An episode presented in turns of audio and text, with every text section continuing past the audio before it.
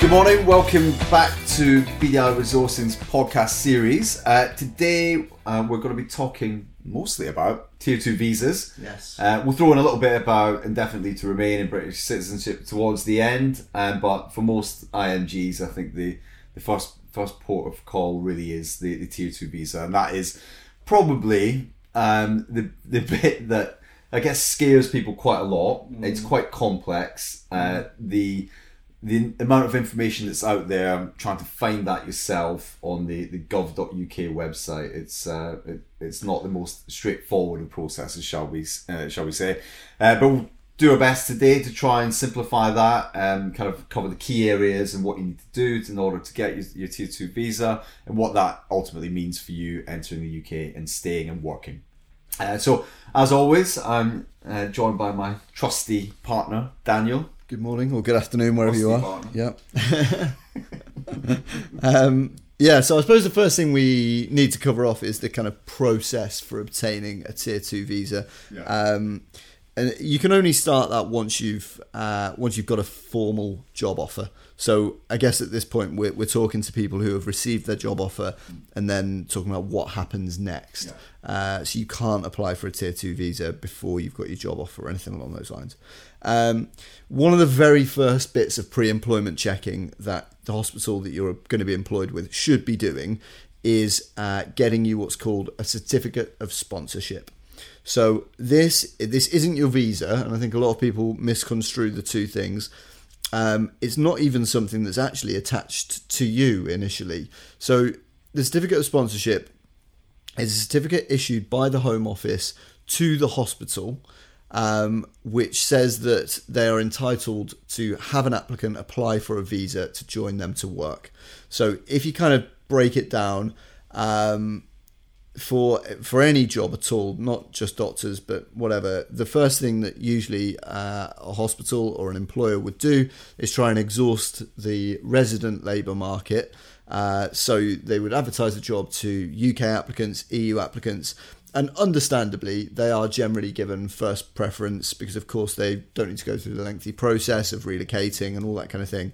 Um, so home nationals are usually given preferential um, uh, applica- uh, applications. That said, currently all doctor vacancies are not subject to resident labour market test and are part of the shortage occupation list. So it isn't essential, but uh, as with all these things, um, whilst it isn't essential, it is still going to remain the preference of a hospital Yeah. to to And- advertise. and that, that makes absolute sense as well. I, Yeah. I think that most NHS trusts will, uh, just like any employer would, if you're looking to fill a position, you're going to put a job advertisement out, aren't you? Yeah. And uh, and I think the, the key thing where, where there are gaps in the NHS, um, the preference is always going to be can somebody start as quickly as possible, um, and that means that patients will be seen quicker.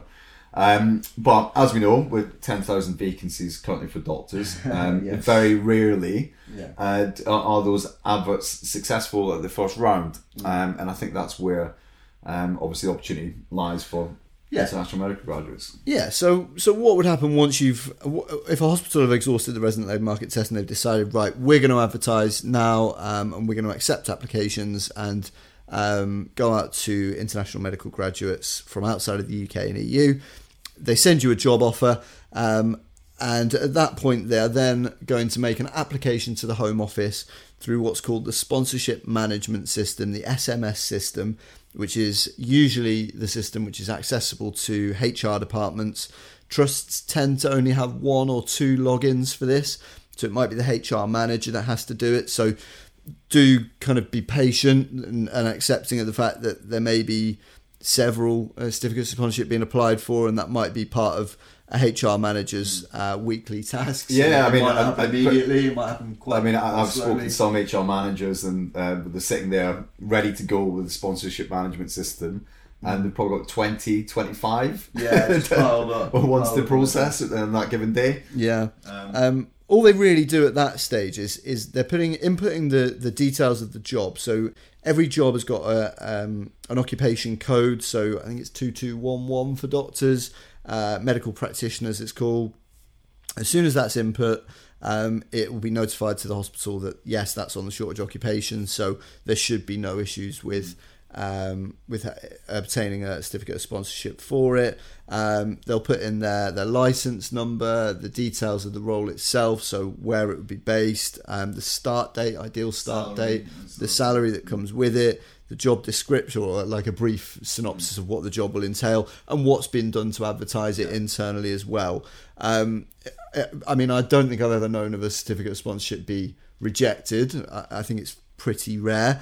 Um, as long as everything's been done correctly through the SMS system, it will spit back to them almost immediately uh, a blank certificate which says yes, you can have uh, a a certificate of sponsorship so that someone can go away and apply for a visa to join your hospital on the job that you've described.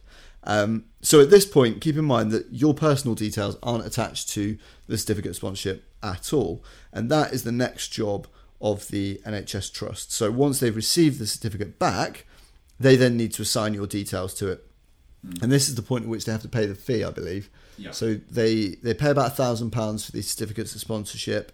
Um, they're going to need your passport details. They're going to need your um, personal information. Uh, there's not a great deal to add at that point. It's just No, name, uh, address, contact info. Really. Yeah, I, I know some NHS trusts will just send over the certificate of sponsorship number. Yeah. It's always good to actually get the the, The screenshot, the actual yeah, certificate itself. So if you've just received the number, do ask the HR department to send you over um, the the actual certificate, just so you can check the details are all correct and that corresponds with your offer letter. Yes. I think that's Yeah, that's, that's quite really important, important. to do. And there are sometimes um, errors and mistakes on there. So just make sure when you receive um, the certificate, check through everything and make sure it's correct. And I think most importantly, make sure it's correct according to the details that you're going to enter onto your tier two application. So um, if there's a slight spelling error in your name or something, which is quite a common uh, a common thing, then go back and ask them to correct that. Now, im- most important thing here is that you cannot change a certificate of sponsorship once the details have been assigned. However, you can add a sponsor note to it to say an error was made first time around. This is the corrected spelling mistake, or this is the corrected date of start, We- or whatever. I- again, we, we've seen so many of these where it's uh, where someone's been put down as the, the wrong sex. Well, a male doctor has Yeah. been put down, put down as a female on the um, sponsorship, or um, the the names on the pass your passport won't correspond with it. Um, the, the best thing is just to get in touch. The, these mistakes happen fairly regularly. I, I think I don't think I've seen any certificate sponsorship issued by an HR department that hasn't been correct first time round. One or two. One or two. I think you're being kind there, that, but but certainly it, it's again don't go into panic mode about it. It's very easily rectified. Uh, just get in touch with your HR department and speak to your recruitment consultant if you've gone through an agency. Yeah, and they should get yeah. that sorted. And again, don't panic if they if they don't actually make the change and they just add a sponsor note. That is the common process. That is the thing that, that they should be doing. Um, I, I, I guess one question we do get asked, uh, Dan, because uh, some some NHS trusts will um, uh, will put on the offer letter or will offer to the doctor uh, a, a twelve month certificate sponsorship. Others will do three year certificate of sponsorship, and I think the there's a bit of a misconception about how long you can actually stay in the UK on a tier two visa. Yeah, so uh, well, basically, the I think the rule of thumb generally should be that the certificate of sponsorship should correspond and clarify against your um, contract of employment. That's that's the the sort of rule there. But if, of course, your contract of employment is for one year and you get a certificate of sponsorship for one year, then it doesn't mean that you have to leave the country after that year. So often the NHS Trust will extend your contract and extend the I, certificate. I think that's it. Well, With uh, a tier two visa, um, then of course that there is an implied uh, an implied right to stay in the UK for up to a period of five years and fourteen days, so long as you are employed, and that's the key thing. Um, so changing uh, employer and changing um, uh, the the visa.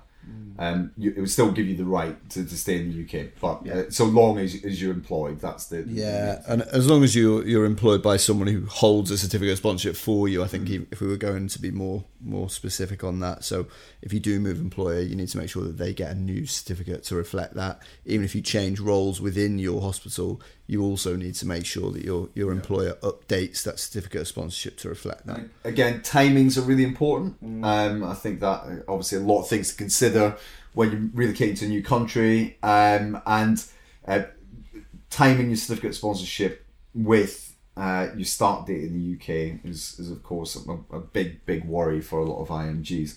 So when the certificate of sponsorship's been issued, um, that certificate sponsorship is valid for a period of three months.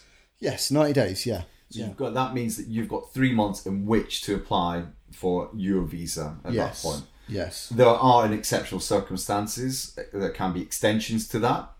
Um, I, I know of one doctor um, who was trying to pass her IELTS test, and because she kept on failing on the writing side of it, she actually injured her hand with the amount of practicing that she was doing.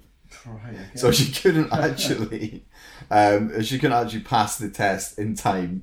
She'd already applied for certificate. The, the certificate sponsorship had to be applied for, but I know that the trust did, in those exceptional circumstances, extend it um, so that she could then apply afterwards. But even if it's not used, it just goes back in the pot, so to speak, as well. So- Yeah, and the trust would receive a full refund on it at that point. So yeah, I suppose if it's not used, then there's no harm, but you should really time it appropriately so that it does get used because, of course, it's you know it gives you ample amount of mm. time to, to come.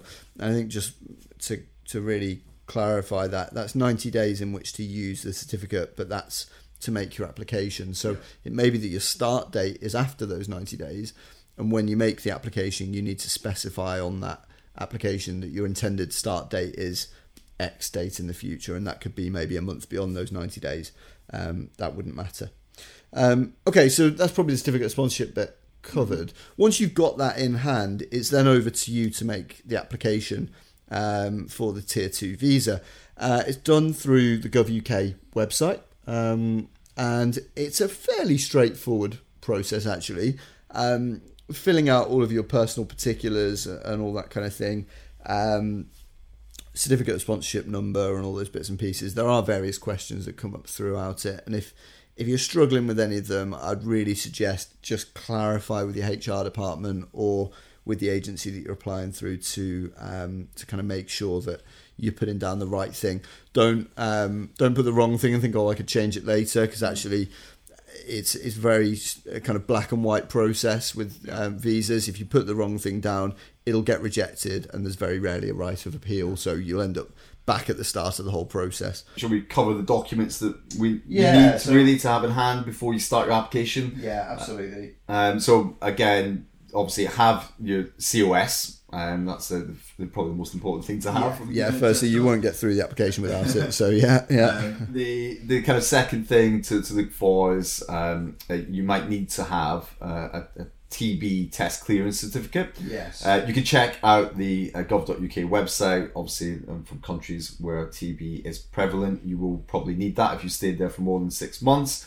Um, you're going to need um, the police clearance certificate, and, and that's really, really important, both for you and your um, any Yeah. dependents over the age of 18. yeah, that's right. Um, and that's something that's I think quite specific to healthcare related jobs, isn't it? Uh, or any jobs that involve um, care of vulnerable um, people.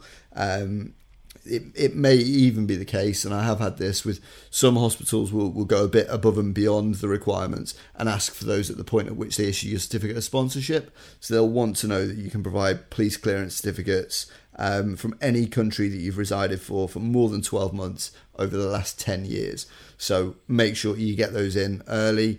I think they're valid for three months usually once you've got them. So um, again, timing is quite appropriate there. If you're not going to be applying for your visa for months and months and months, then make sure you get the police certificates at the right time. Um, the Gov UK website's got quite a, a useful section there which explains how to um, apply for police certificates from each country around the world.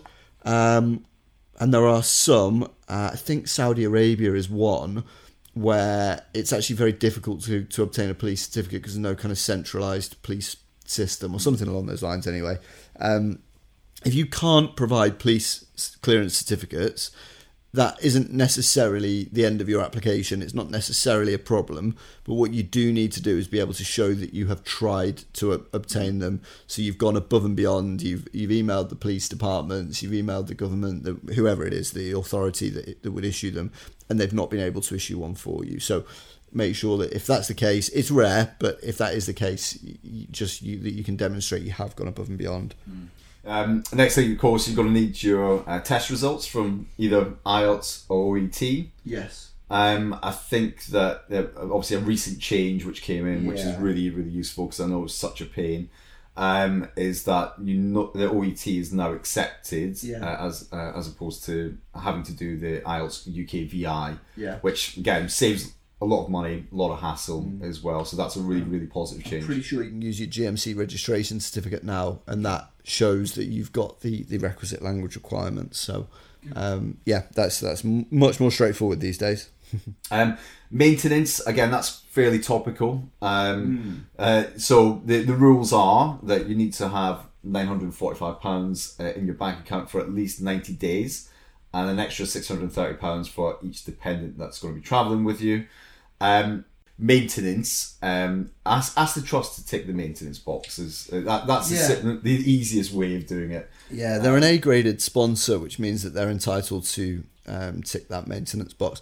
I think some hospitals do get a little bit worried that um, they're ticking a box which says uh, that they'll get 945, they'll have to give 945 pounds to um, Yeah. the doctor. I actually saw a question case. on our IMG advisor the other day about that. Do we get? Do, does the hospital pay nine hundred receive yeah, it? nine hundred forty-five Yeah. pounds? And No. It's, it's a bit of a yeah, it's a, bit- a bit of a misconception again, or, or perhaps a bit of miscommunication. But um, it doesn't mean that the hospital have to give the doctor nine hundred and forty-five pounds. It just means that um, what the hospital are essentially saying by ticking that box is that should the worst happen, and I don't know that they the the candidate falls on um, economic hardship, financial hardship in the first month that they arrive, then they, they as an employer will support them uh, rather than them having to go to the embassy to you know try and get flights home or something along those lines. So it, it's just a, a kind of safety net, really. But most hospitals, I think, now that um, international recruitment's becoming more of a thing, they do tend to be ticking that maintenance box. Um, you're going to need your passport. So again, just do the, the usual checks on your passport. Make sure it's valid and it's got enough. Uh, the expiry date's not next week or anything like that. Um, and uh, yeah, uh, the GMC registration certificate, of course, you're going to need. Um, and that's about it, I think. Um, so, in terms of the documents required, um, make sure you've got all those in hand and that you're ready to supply them uh, at the um, appointment. So, the next stage in this, once you've made the application online, you'll be invited to an appointment at your local embassy office. Um, at which point, they will take all of your documents. They will keep hold of your passport, so make sure you don't need that passport in the interim. Don't plan any holidays whilst you're um, uh, making your visa application because they will hold on to your passport. Uh, the application process it varies from country to country in terms of how long it takes. In our experience, probably at the moment, it's around two to three weeks. It's, it's moving pretty quickly. It- there's actually again there's a really good tool on Yes. Mm-hmm. gov.uk um, which will actually give you real time um, waiting times for each. Um, Yeah, each it kind of tells you that Yeah. eighty percent are getting through in two weeks and ninety percent in three weeks and that kind of thing. Mm. Um, hopefully, you won't have any issues, and of course, it will all turn around pretty quickly. Uh, There are occasional delays, and usually that's nothing to worry about. It's very, very rare that we have issues with these, but occasionally you do get delays. So be patient, don't panic, um, wait for your passport to come back. When that passport's returned to you, along with your documentation, um, you will have in that passport what's called a vignette or stamp visa. Um, the start date of that vignette should be uh, the date that you intend to enter the country. So you'll be asked that question on your application form. Um, so if that was the, the 5th of March, you then have, uh, I believe it's 28 days or 30 days, I can't quite remember which, but around a month anyway, to enter the country um, from that start date on the vignette visa. Uh, so you need to start planning your travel at that point, basically. Um, make sure that if that changes, you need to contact the Home Office very, very quickly um, to arrange a reissue of the vignette. It is possible, but it's a bit of a nightmare process. So, um, would really, really highly recommend, um, unless there's exceptional circumstances, make sure that you do travel during that time. Otherwise, you would be refused entry to the country. Um, once you enter the country, um, of course, you then you then need to um, go and collect from your local passport what's called the biometric resident Yeah, permit. And actually, on that point, Dan, um, Yeah.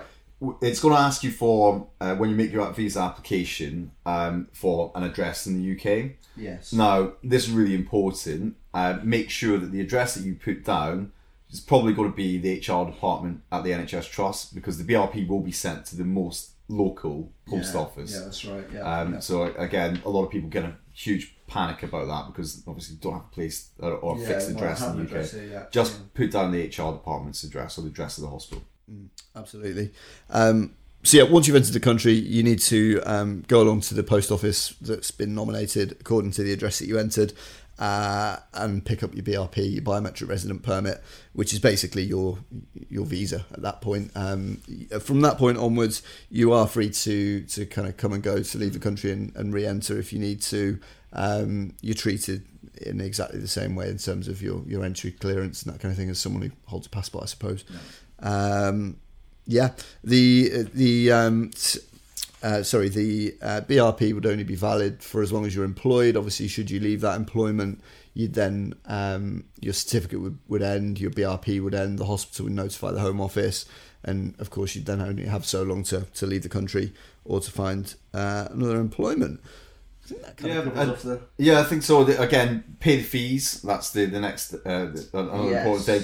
A, a change again that's coming with the immigration health surcharge is that Oh, yes, unfortunately uh, the UK government has uh, seen fit to increase it for international doctors, which is uh, never nice and obviously slightly more burdensome for particularly if you're bringing your families. But the change is it's, it's actually gone up. So instead of four hundred pounds per person uh, and dependent, it's now got up to six hundred and twenty-five pounds. So again, I mean, keep in mind though that that does give you access to the entire NHS for completely free of charge, and you know I, I do I appreciate that doctors obviously make a really huge contribution to the NHS in terms of um, working for it, but um, the NHS is something that's free to to every person in this country or free at the point of access to every person in this country um, through the taxes that we pay, the national insurance that we pay.